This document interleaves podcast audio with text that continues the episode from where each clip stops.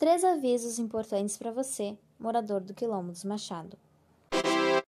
Amanhã de manhã, dia 12 de junho, na frente da casa da Tami e do Jamaica, vai ser possível fazer testes rápidos de infecções sexualmente transmissíveis, as ISTs, e de gravidez para as moradoras e moradores do Quilombo dos Machado. Os testes de ISTs incluem sífilis, HIV, hepatite C e hepatite B. Além dos testes, vai acontecer o cadastramento de crianças e adolescentes para apoio na área da educação, auxílio com atividades escolares, por exemplo. E também estaremos seguindo com o trabalho de prevenção contra o Covid. Até mais!